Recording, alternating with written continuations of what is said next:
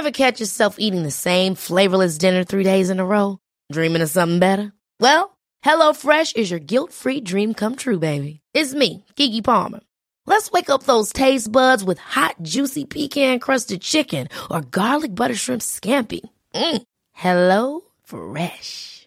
Stop dreaming of all the delicious possibilities and dig in at HelloFresh.com. Let's get this dinner party started.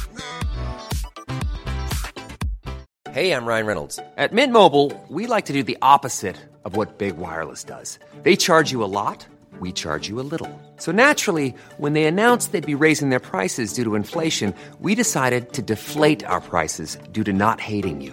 That's right. We're cutting the price of Mint Unlimited from $30 a month to just $15 a month. Give it a try at mintmobile.com slash switch. $45 upfront for three months plus taxes and fees. Promote for new customers for limited time. Unlimited more than 40 gigabytes per month. Slows. Full terms at mintmobile.com. The lives of organisms in an ecosystem are intimately intertwined. When an entire forest is chopped down, the ripples from that destruction can end in new diseases being introduced into humanity.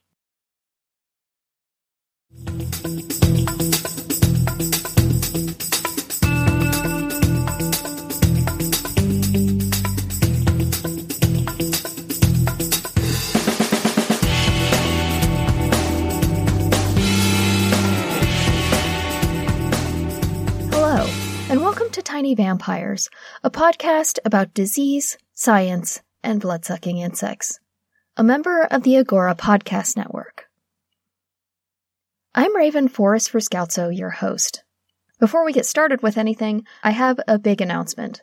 Like, the biggest announcement that I've ever made on the show so far. I'm going to be working on a PBS documentary as a production assistant. My boss, Emily Graslie of Brain Scoop fame, is hosting a three hour series on paleontology and natural history, and we're going out to start filming next month. At the same time, Raquel is going to be proposing her PhD thesis, so she's probably going to be busier than I am. What all of this means for Tiny Vampires is a short three month hiatus, so this is going to be our last episode until September.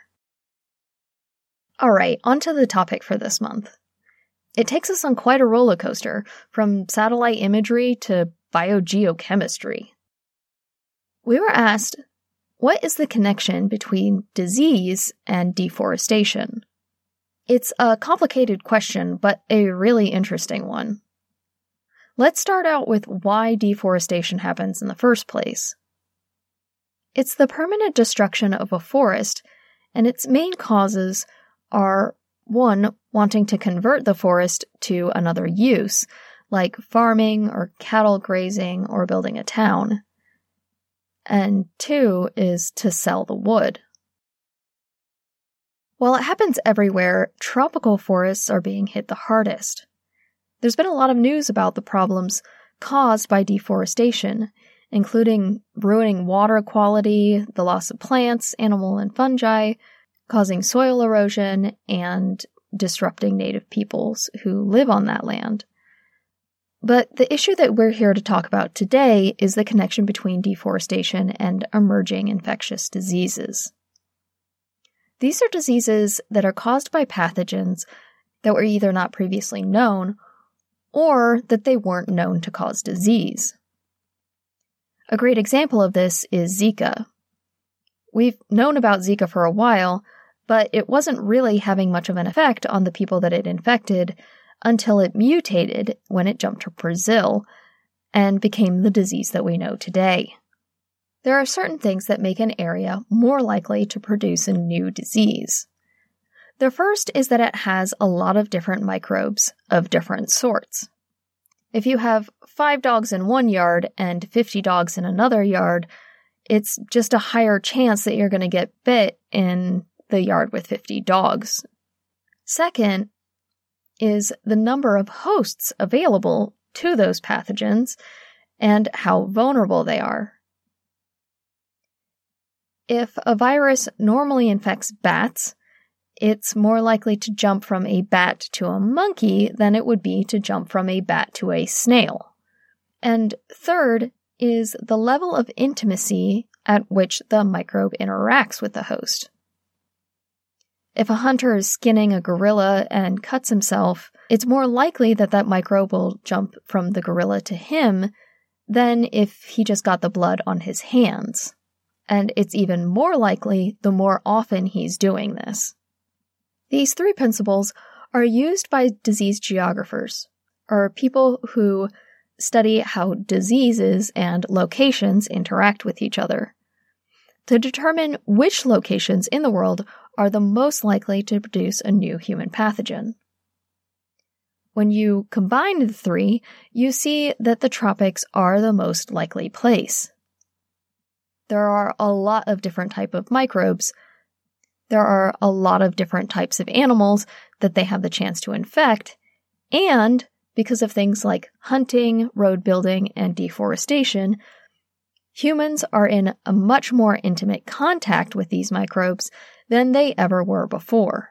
These are just principles, though, so how do we look and actually see if they're true? Well, we take a look at the diseases that have most recently emerged and see if we find a pattern which is what Morris et al. was doing back in 2016 when they wrote the paper Deforestation Driven Food Web Collapse Linked to Emerging Tropical Infectious Disease, Mycobacteria ulcerans. Mycobacteria ulcerans is a type of bacteria that causes a particular type of ulcer called a Buruli ulcer. The bacteria infects the skin and sometimes gets as deep as the bone. It disfigures the patient mostly on the legs and arms. It does this by producing a toxin that eats away at the tissue and keeps the immune system in check. Because of this toxin, it's actually pretty painless at first, which makes people wait way too long to get treatment, which is a combination of antibiotics. If the patient goes too long without treatment, they'll sometimes need skin grafts and even whole limb amputations. It can also lead to other issues like skin cancer and something called limb contracture, which is when the limb begins to heal after treatment and the scar tissue fuses the joint of the limb into one position. As of right now, we don't know how people catch it so there's no way for us to prevent it. Like most emerging diseases, it's pretty rare. Only 2,713 cases were reported globally last year. Morris's study was done in French Guiana, down in South America, but the bacteria is known to infect people in 33 countries in Africa, the Americas, Asia, and the Western Pacific. So, if we don't know how people catch it, the only way to study it is to figure out where it is in the environment and then look to see if we can't make out what makes the population of the bacteria explode. So, half of this work was already done by the time Morris's team got there. They knew that it infects animals that are living in fresh water, including invertebrates like aquatic insects and fish. They wanted to know if the principles that we talked about earlier held true. They did this by looking at three different things. One, how does deforestation mess with the freshwater food web, if at all? Two, which animals are actually carrying the bacteria? And three, does deforestation impact the number of bacteria in the environment? So, first thing first, they needed to figure out where their study sites were going to be located. To do this, they used satellite maps to find locations in the forest so that they could see what the system normally looks like, and areas of deforestation so that they could see what the effects of the deforestation was. Like I said before, deforestation completely changes the entire ecosystem, so they needed to study the entire ecosystem. One way to do this is by sorting out what the food web is. Basically, who's eating who. Before, ecologists would just capture the animals and then look to see what was inside of their stomach. But for a lot of reasons, this doesn't always work. So they needed a more reliable method. Enter stable isotope analysis. It sounds complicated, but it's based on a very simple fact. Cells inside of living things don't want to do any more work than they have to. The word isotope probably conjures up images of radioactive waste, but actually they're all around us. All an isotope is, is an atom that has more neutrons than usual. That has more neutrons than usual. Atoms are made up of protons and neutrons, which make up the middle bit, and electrons that fly around the outside. Protons have a positive charge and electrons have a negative one, and as their name suggests, neutrons have no charge at all. So, when a carbon atom has seven neutrons instead of the normal six, it doesn't actually change anything about how the atom functions in a chemical sort of way. The only difference is, is that it's a little bit heavier. This carbon atom would be called carbon 13 because it has six protons, which is what makes it a carbon, and seven neutrons. Add them together and you get 13. This is the same deal with nitrogen, which is another isotope that is commonly used in these sorts of studies. They are called stable isotopes because they're pretty happy with just one extra neutron.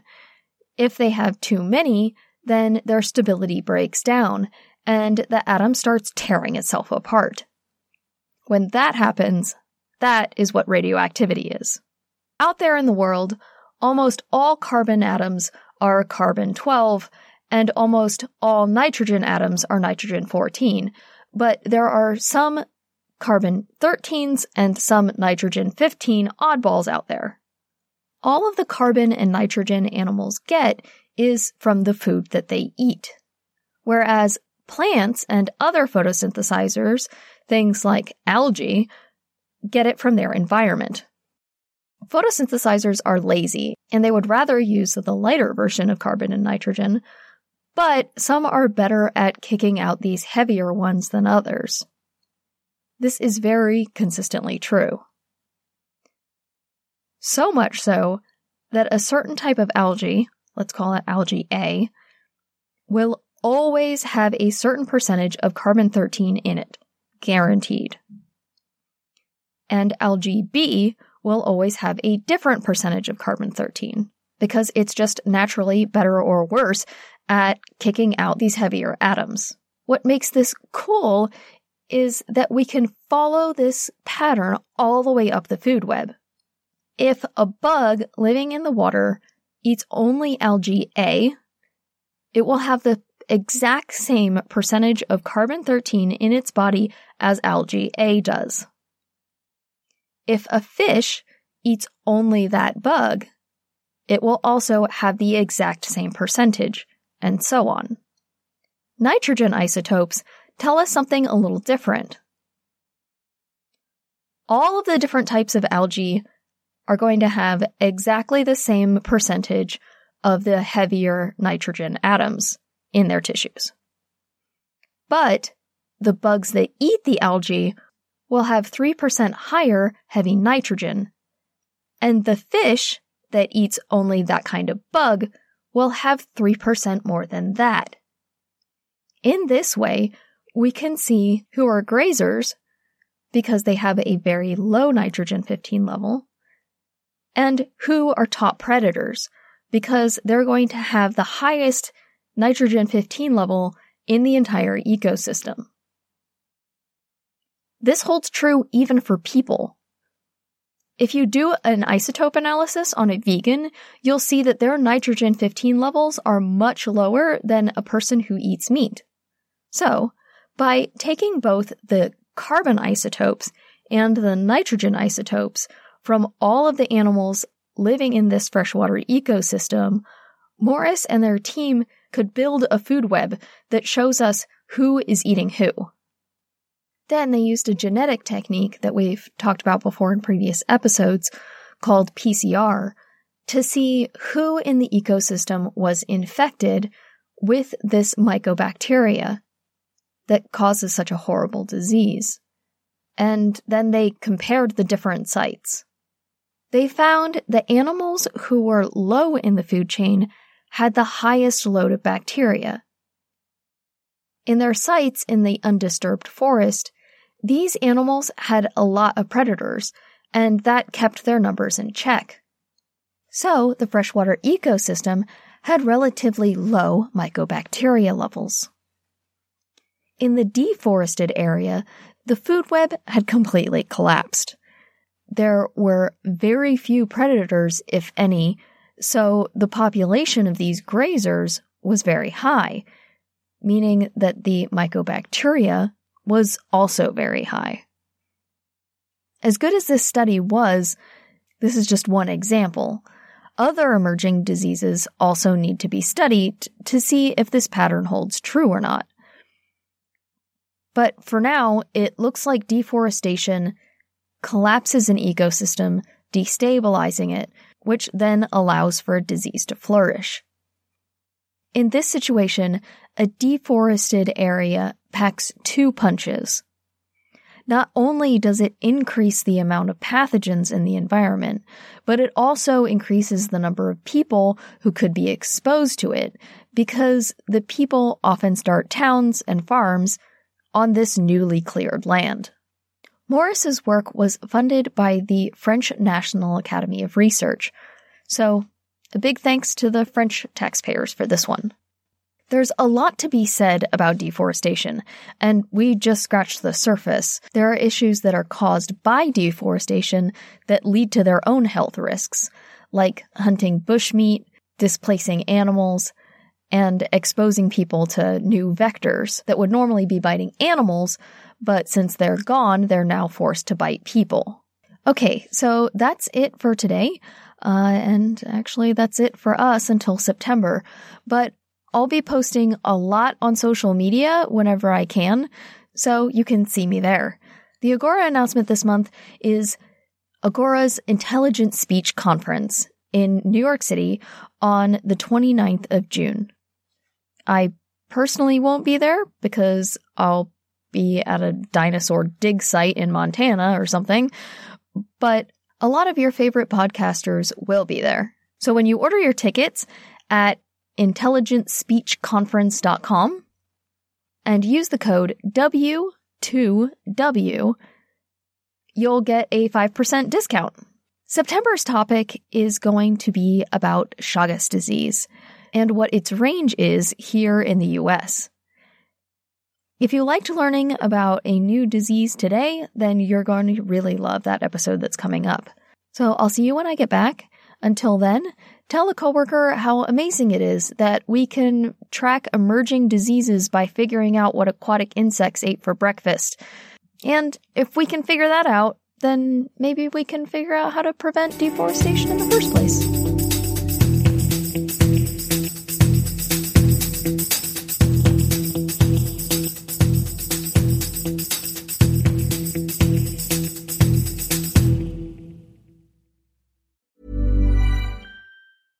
Ever catch yourself eating the same flavorless dinner three days in a row? Dreaming of something better? Well, HelloFresh is your guilt-free dream come true, baby. It's me, Keke Palmer. Let's wake up those taste buds with hot, juicy pecan-crusted chicken or garlic butter shrimp scampi. Mm. Hello Fresh. Stop dreaming of all the delicious possibilities and dig in at HelloFresh.com. Let's get this dinner party started.